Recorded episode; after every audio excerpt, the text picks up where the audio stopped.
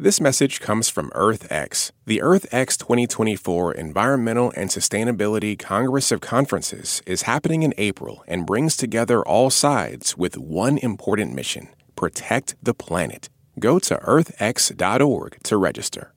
This is NPR's Life Kit, and I'm Elise Hu. And let's start this episode with a true legend. Yeah, so I have a chinchilla named Dump Truck, and he's never been productive in his life, right? That's Devon Price, a social psychologist and the author of the book Laziness Does Not Exist. And of course, importantly, they're the owner to Dump Truck, the chinchilla. Like any pet, he just sits there and in fact he's actually very destructive. He's chewed my my floorboards to just rubble. Devon doesn't believe in laziness. Their book is all about how the idea of laziness has actually been wielded to make people feel unproductive and unworthy. Which brings us back to the chinchilla. I would never look at him and think of his life in terms of has he justified his right to exist? He's not paying rent, he's not performing any service, and it would be absurd to even think about his life in those terms. Yeah, we never expect that of our, of our pets or any animal. Right. We just let them be. They are nature and we are too. And so I think animals mm. help us remember that we don't actually or we shouldn't have to earn our right to exist.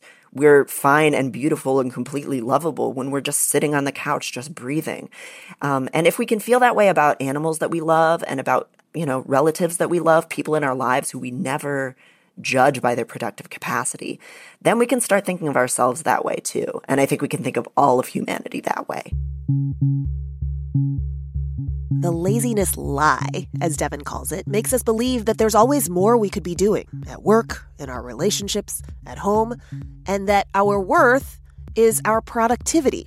So instead of viewing laziness as a deficit or something we need to fix or overcome with caffeine or longer work hours, Devon says to think of laziness as a sign that you probably need a break. Laziness is usually a warning sign from our bodies and our minds that something is not working and we really need a break. So, in this episode of Life Kit, tips on how to rethink laziness and stop viewing your output as who you are. That achievement mindset might actually be hurting you. Basically, tips on how to become more like Dump Truck. Nobody should have to earn their right to be alive. Everyone's, you know, perfectly worthy and valid just as a living, breathing human animal.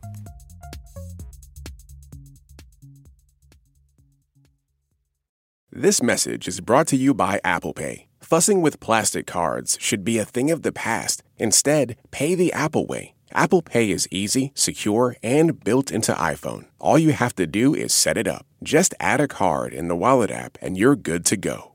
This message comes from NPR sponsor Discover. Here's a familiar situation. You have a question about your credit card. You call the number for help and can't get a hold of anyone. If only you had a Discover card. With 24 7 US based live customer service from Discover, everyone has the option to talk to a real person anytime, day or night. Yep, you heard that right a real person. Get the customer service you deserve with Discover. Limitations apply. See terms at discover.com/slash credit card.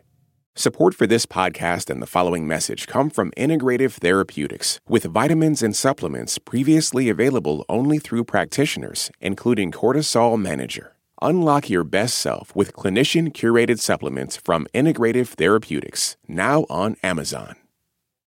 So, Devon, when you say laziness, what is it really? Laziness is usually a warning sign from our bodies and our minds that something is not working and we really need a break. The human body is so incredible at signaling when it needs something, but we have all learned to ignore those signals as much as possible mm. because they're a threat to our productivity and our focus at work. So, you know, when we don't get enough sleep, our yeah. brain reclaims sleep by taking little micro sleeps. And it can be really dangerous when we're just driving down the road. You know, people have like millisecond long periods of Absolutely. REM sleep. And basically, that's what happens to a lot of us when we see ourselves as lazy. If you're zoning out at work, it's probably because you've been focusing on a really stultifying task for way too long and you need stimulation or you need social contact or you need to just change gears um, or you're, you've just hit your capacity for the day. So a lot of the things that we call laziness, um, it really comes from a person doing way too much and ignoring their body's subtle signs that they need to go take a walk, take a nap, get something to eat, uh, whatever it is to kind of recharge your batteries and kind of bring you back to life. What if we're not fully in control of our time, for example, at work, and we work with bosses or for bosses that do prize work and overwork? This is such an important part of the equation.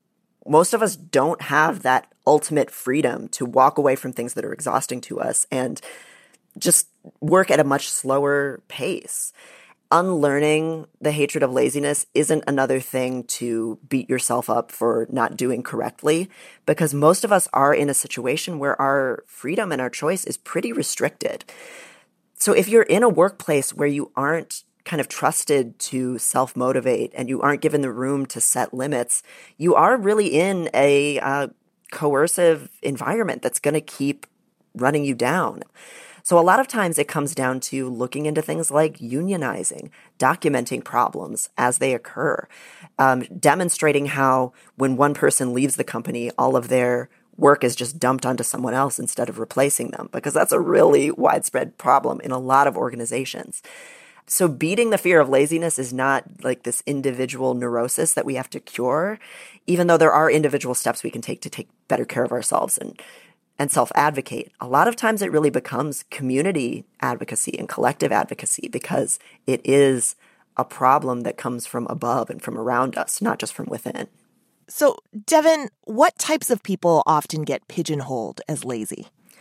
So, people who are dealing with any kind of anxiety, ADHD, depression, any kind of mental health struggle, those are people who tend to have been called lazy throughout their lives.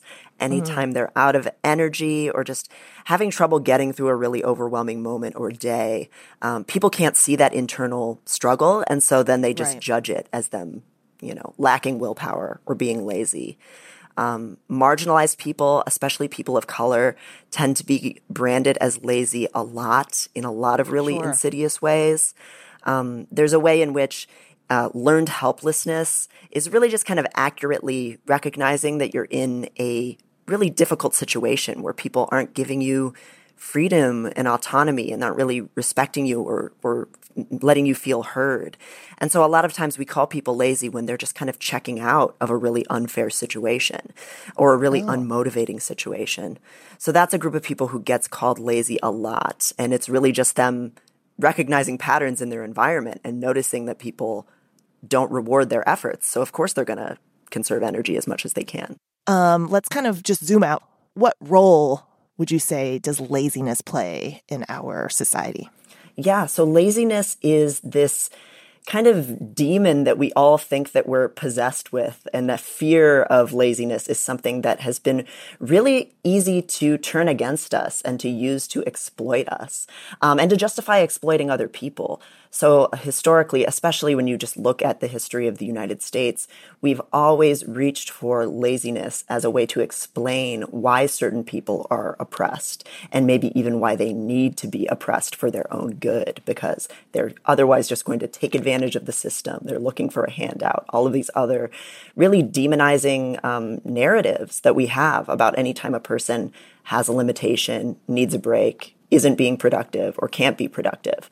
Um, and that fear of laziness, it changes and shifts a little bit in what form it takes over time, but it really has been serving that same function for centuries at this point.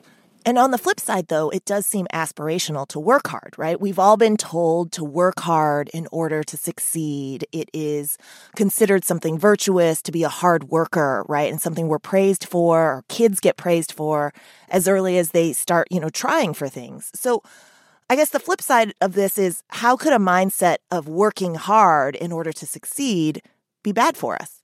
Well, we live in a reality where people do accurately recognize that um, that we live and die by our ability to work, and so there's this self-defeating but also really rational quality to our compulsive overwork that a lot of us have, um, we recognize that we live in a world that's really precarious. Mm. Unfortunately, um, it becomes really self defeating to say, I'm in this on my own. I need to work really hard and make a lot of money so that I can take care of myself. Um, because when you think that way, you also take on a much gloomier view of other people, right? Anyone else and their needs is kind of a threat to my own kind of rugged individualism and independence. So it keeps us really isolated. It keeps us judging our coworkers for not pulling their own weight because we're suffering so hard. So it can kind of create this downward spiral of just workaholism and, and isolation. And it also just means that by behaving like we have to be independent and do it all on our own, uh, it creates a self fulfilling prophecy where we never ask for help yeah. and we never help other people. And so the world becomes even more dog eat dog, if that makes any sense. So, this is so culturally programmed in us this idea that there is such a thing as laziness and that is bad and that hard work or even overwork or productivity is good. So how should we reframe laziness and how can we? So if you can't pay attention at 3 p.m. every day, which is true for me, I just hit a wall. Instead of beating yourself up and thinking that you're a failure and that you need more coffee and more willpower and more shame, when we all know that doesn't work, just learn from that. Okay, that is not a productive time of day for me. I'm going to go take a walk. I'm going to go play a video game. I'm going to do the dishes. I'm going to eat a snack, whatever it is. And that's true really of any emotion, no matter how inconvenient it is. Whether you're feeling frustrated or resentful or just really dreading something that's on your calendar, those emotions tell you that you're doing way too much and that you're having a lot of unfair expectations put on you that you can't keep up with. So honoring those and working with them as much as you can can really change your relationship to laziness. And I think it can also set a really positive example for your colleagues and the people around you too. So it can have a bit of a domino effect. Yeah, in fact, you have said that laziness is actually helpful. Is it just helpful in that way, or how are some other ways that these signals that we get about laziness might actually be helpful? Yeah, I think laziness really is this like canary in a coal mine kind of emotion that it tells us when our values are out of step with our actual lives. So a lot of times we pour so much energy into being impressive at work, satisfying all the demands of our friends and family, and just trying to overachieve in every possible way that we don't really listen to that inner voice that tells us, here's what matters most to me in my life, here's what I really believe in and value, and here's how I really would live if I wasn't just setting out to satisfy other people. So I think when we start listening to laziness, we can really question a lot of unfair social standards, really big ones too, you know, like fat phobia, this social standard that says that our bodies need to look a certain way and that we need to exercise and cook meals that look a particular way. And it's just all of this drive towards, you know, meeting a really arbitrary standard of perfection. When we stop pushing ourselves to kind of overachieve by this completely arbitrary metric, we can say, okay, what actually feels good for my body? How do I actually want to spend my time? What kind of food brings me pleasure and allows me to, you know, enjoy time with other people instead of, you know, just always opting for a salad and, you know, avoiding the, the birthday cake in the office or whatever it is. When we detach from really rigid standards that say you need to work hard, you need to self sacrifice, um, you need to be perfect and hardworking and all of these things, then we can finally really reorient and say, okay, here's what I actually value and what brings me pleasure. And that gives us a chance to let go of those social standards that really punish everyone and that are really oppressive and unfair. Speaking of self sacrifice and letting go, another idea that um, you have written about is this notion of our relationships as another place where we can overwork. So, what are the similarities? Draw the link for me between professional overwork and emotional exertion in our relationships. And how could the antidotes to these situations be similar too? Sure, yeah. So, we default towards saying yes to everything and to really losing that sense of boundaries between ourselves and other people obviously we are all interdependent and we need to take care of each other and it is really important to, to show up for people but when we're only um, saying yes out of a sense of obligation and to keep people happy it really puts us in an unwinnable spot it gives people unrealistic expectations to have of us because we can't do it all for other people we can't be there for everyone in every way at all times. And it really makes our relationships end up being really false and driven by a lot of resentment. So when we get honest about what our limits actually are, and we can actually say to someone, sorry, I can't show up for you in this way because I don't have time or I'm tired or something else needs to take priority, that actually opens us up to have way more genuine relationships that are more of a two way street. So clarifying our values is really important. Um, how do you suggest that we do that as a way to fight this laziness lie? Yeah, so I do have this exercise in the book, but you can also get it online. Um, it's just called the values clarification exercise, and it's something that a lot of therapists give out. Um, where it's just a list of different values that a person might have, and you're asked to kind of rank order them. So it can be things like achievement, family, connection, humility, um, care for other people, any number of different things. And the point of the exercise is to really identify for yourself. If you have to choose three of these values off of this really long list, what are the three that you're going to choose? Because you can't actually fulfill all of them equally all of the time.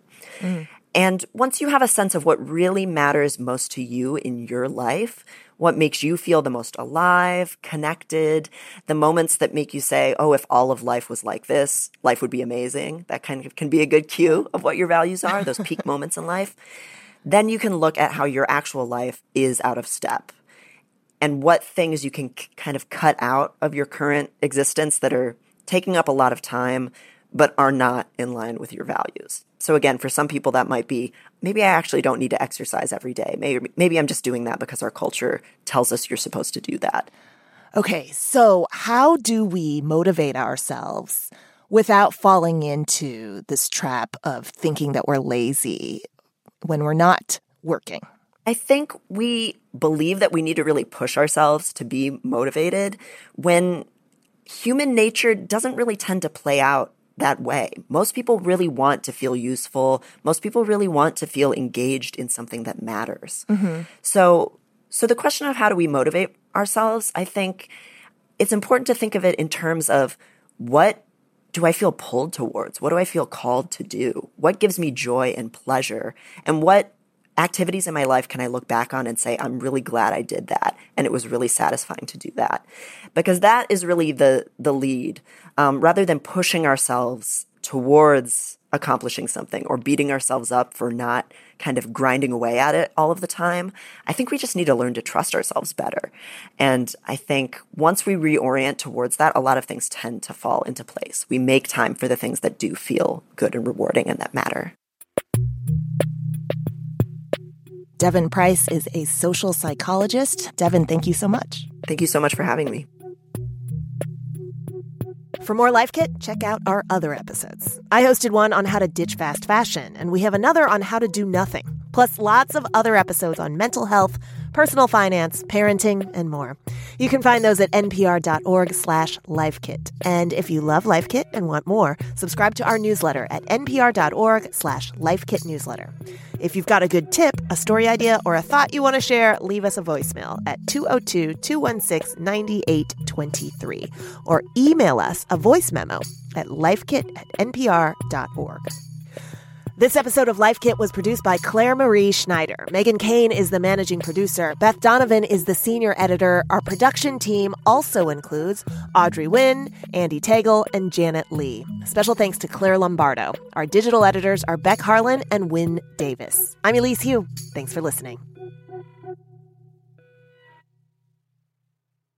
This message comes from NPR sponsor Charles Schwab with their original podcast, Choiceology hosted by Katie Milkman, an award winning behavioral scientist and author of the best selling book, How to Change. Choiceology is a show about the psychology and economics behind people's decisions. Hear true stories from Nobel laureates, authors, athletes, and more about why people do the things they do. Download the latest episode and subscribe at schwab.com slash podcast or wherever you listen.